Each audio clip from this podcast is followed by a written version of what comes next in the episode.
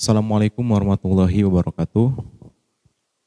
Terima kasih untuk teman-teman yang setia mendengarkan podcast ini. Sengaja saya beberapa waktu yang lalu gak update di podcast. Karena satu dan lain hal, saya banyak mengurusi kegiatan-kegiatan offline, jadi gak, gak kepegang tuh hal-hal yang kayak beginian gitu ya.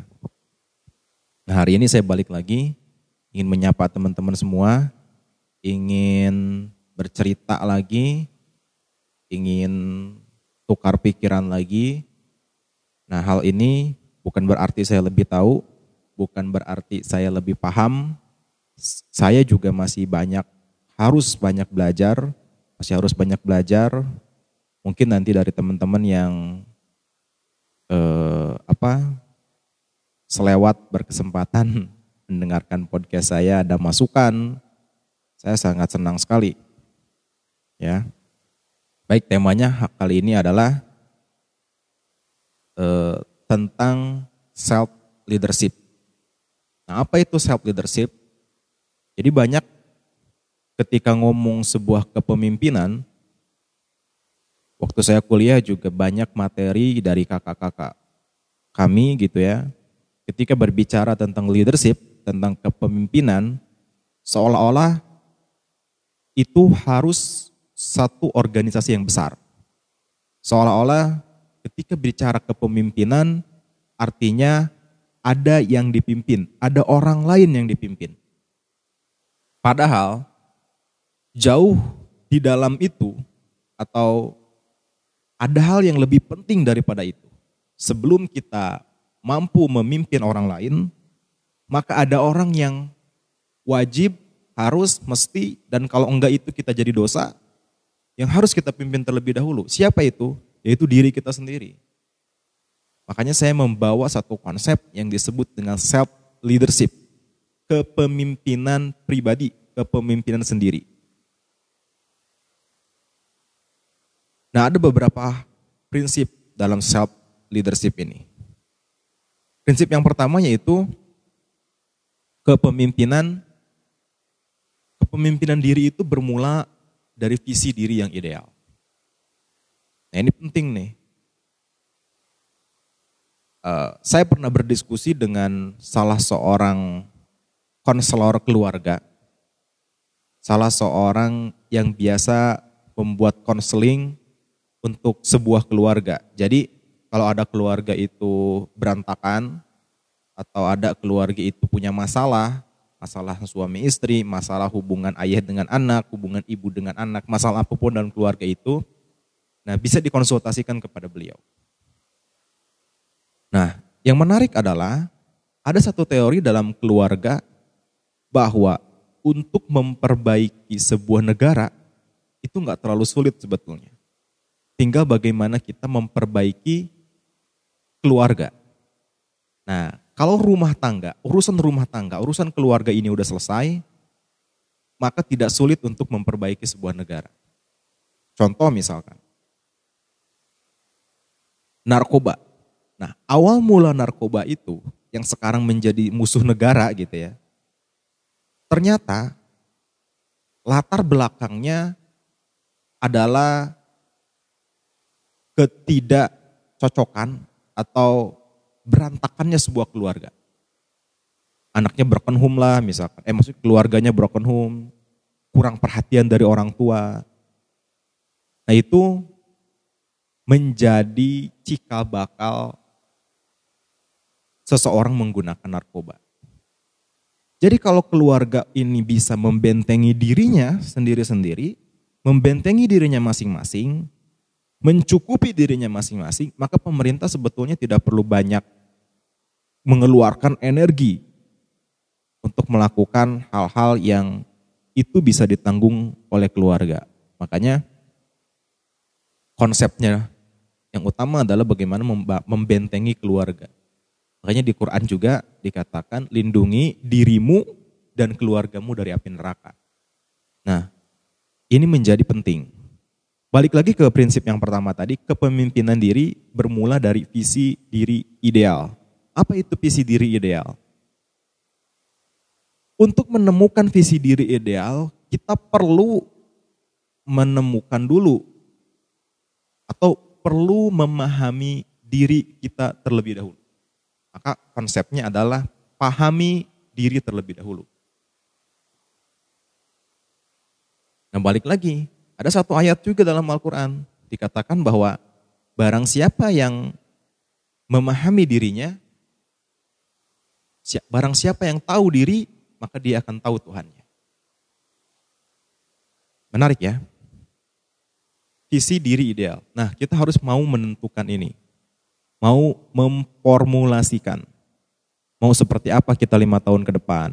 Mau bagaimana kita uh, di hari-hari selanjutnya gitu ya. Itu yang pertama, harus mempunyai visi diri ideal. Saya yakin setiap orang visi dirinya itu beda-beda. Dan ideal itu masih-masih ukurannya itu relatif ya. Mungkin bagi salah, bagi saya misal eh, konsep diri ideal itu ketika mampu menjalankan sholat lima waktu di masjid misal. Membaca Quran minimal satu juz satu hari misal. Tapi bagi orang lain itu mungkin berbeda. Nah ideal ini maka harus ditentukan. Ada satu teori tentang memahami diri yang menurut saya menarik, yaitu kita itu mudah sebetulnya untuk menentukan target-target mau jadi apa kita ke depan. Tapi yang sulit adalah melihat bagaimana diri kita saat ini, mengkaji diri bagaimana diri kita saat ini. Makanya untuk menentukan satu eh, kepemimpinan ideal ke depan, maka harus ditentukan dulu. Maka harus dilihat dulu maksud saya.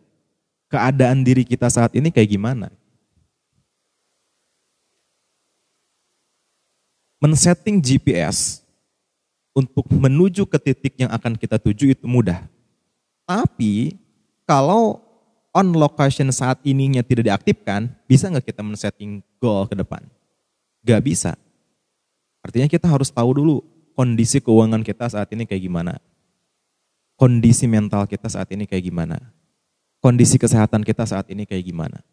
Nah ketika checklist-checklist itu sudah diperhatikan, maka buat sebuah perencanaan ke depan yang lebih baik lagi daripada kondisi kita saat ini. Itu ya, prinsip yang pertama, mempunyai visi diri yang ideal. Prinsip yang kedua, kepemimpinan itu bergantung pada kendali diri. Nah, kendali diri itu ada dua. Yang pertama kendali diri eksternal, yang kedua ada kendali diri internal. Mana yang bagus? Saya kasih contoh. Ketika teman-teman datang ke kampus, kemudian dalam perjalanan itu kecebak macet, hujan, dan akhirnya teman-teman telat datang ke kampus. Ada dua tipe orang. Tipe yang pertama, dia mengakui kesalahannya bahwa dia tidak datang lebih pagi. Tipe yang kedua, dia menyalahkan keadaan karena macet dan karena hujan. Kira-kira kondisi mental dari kedua contoh yang tadi, mana yang lebih tenang? Mana yang lebih dewasa, mana yang lebih mencerminkan seorang pemimpin. Tentu orang yang beralasan bahwa dirinya telat karena dia tidak datang lebih pagi. Orang kalau sudah menyalahkan sekitar, menyalahkan lingkungan, itu pasti leadershipnya jelek. Kenapa? Karena dia tidak punya kendali diri internal. Dia hidupnya dikendalikan oleh orang-orang sekitar dia hidupnya dikendalikan oleh keadaan sekitar. Nah, kalau orang itu sudah memiliki kendali diri internal, dia sudah tidak pusing lagi dengan omongan orang lain, dia sudah tidak pusing lagi dengan cemoohan orang lain, maka kendali kendali diri internal menjadi salah satu ciri bahwa kepemimpinan seseorang itu efektif. Baik ya, saya rasa paham kalau untuk hal ini tidak perlu dibahas panjang lebar. Yang ketiga, ini prinsip yang ketiga yang terakhir, kepemimpinan diri itu tercermin dari integritas. Nah integritas ini mudah diucapkan tapi sangat sulit sekali dipraktekkan. Contoh integritas adalah apa yang dia katakan dengan apa yang dia lakukan itu sama. Jadi kalau ada orang ngomongnya A tapi kelakuannya B, ya itu udah pasti tuh orang itu nggak berintegritas. Makanya penting sekali memiliki prinsip yang ketiga ini tercermin dengan integritasnya. Ketika dia berjanji, dia tepati. Ketika dia berkata, dia tidak berbohong. Dan ketika dia diberi amanah, dia tidak hianat. Berat kan? Jadi hal ini tidak semudah untuk dikatakan saja gitu ya. Nah kalau kita sudah memiliki tiga, tiga prinsip tadi, kita sudah mengenal diri kita dan kita sudah membuat visi diri ideal kita ke depan, kemudian kita juga memiliki kendali diri internal, tidak mudah menyalahkan orang lain, tapi selalu introspeksi diri. Dan yang ketiga, kita memiliki integritas yang baik di depan kawan-kawan, di depan orang tua, di depan semua orang yang kita temui. Maka akan terlahir satu sebuah kepribadian atau karakter yang baik. Jadi untuk memimpin itu sebetulnya tidak perlu teknik bagaimana mengendalikan orang lain dulu. Pikirin dulu bagaimana kita bisa mengendalikan diri kita sendiri. Kalau kita sudah mampu mengendalikan diri kita dalam kehidupan sehari-hari dengan tiga hal tadi, maka dengan mudah kita akan menjadi pemimpin yang efektif bagi orang lain. Kurang lebih sekitar dua tahun saya memimpin organisasi kampus dan alhamdulillah mempraktekkan ini ketika saya mencoba terus menerus memperbaiki diri dengan visi diri ideal saya dan tidak banyak menyalahkan orang lain, artinya ketika ada kejadian yang tidak diinginkan, maka langsung evaluasi diri dengan kendali diri internal kita dan menjaga integritas dengan apa yang diucapkan itu sama dengan yang dilakukan atau teori-teori yang dikatakan kepada teman-teman itu sebelumnya sudah diamalkan terlebih dahulu, maka bisa dengan mudah mengendalikan orang lain. Mungkin itu podcast kali ini tidak perlu panjang lebar, Terima kasih yang udah dengerin. Wassalamualaikum warahmatullahi wabarakatuh. Mudah-mudahan bermanfaat.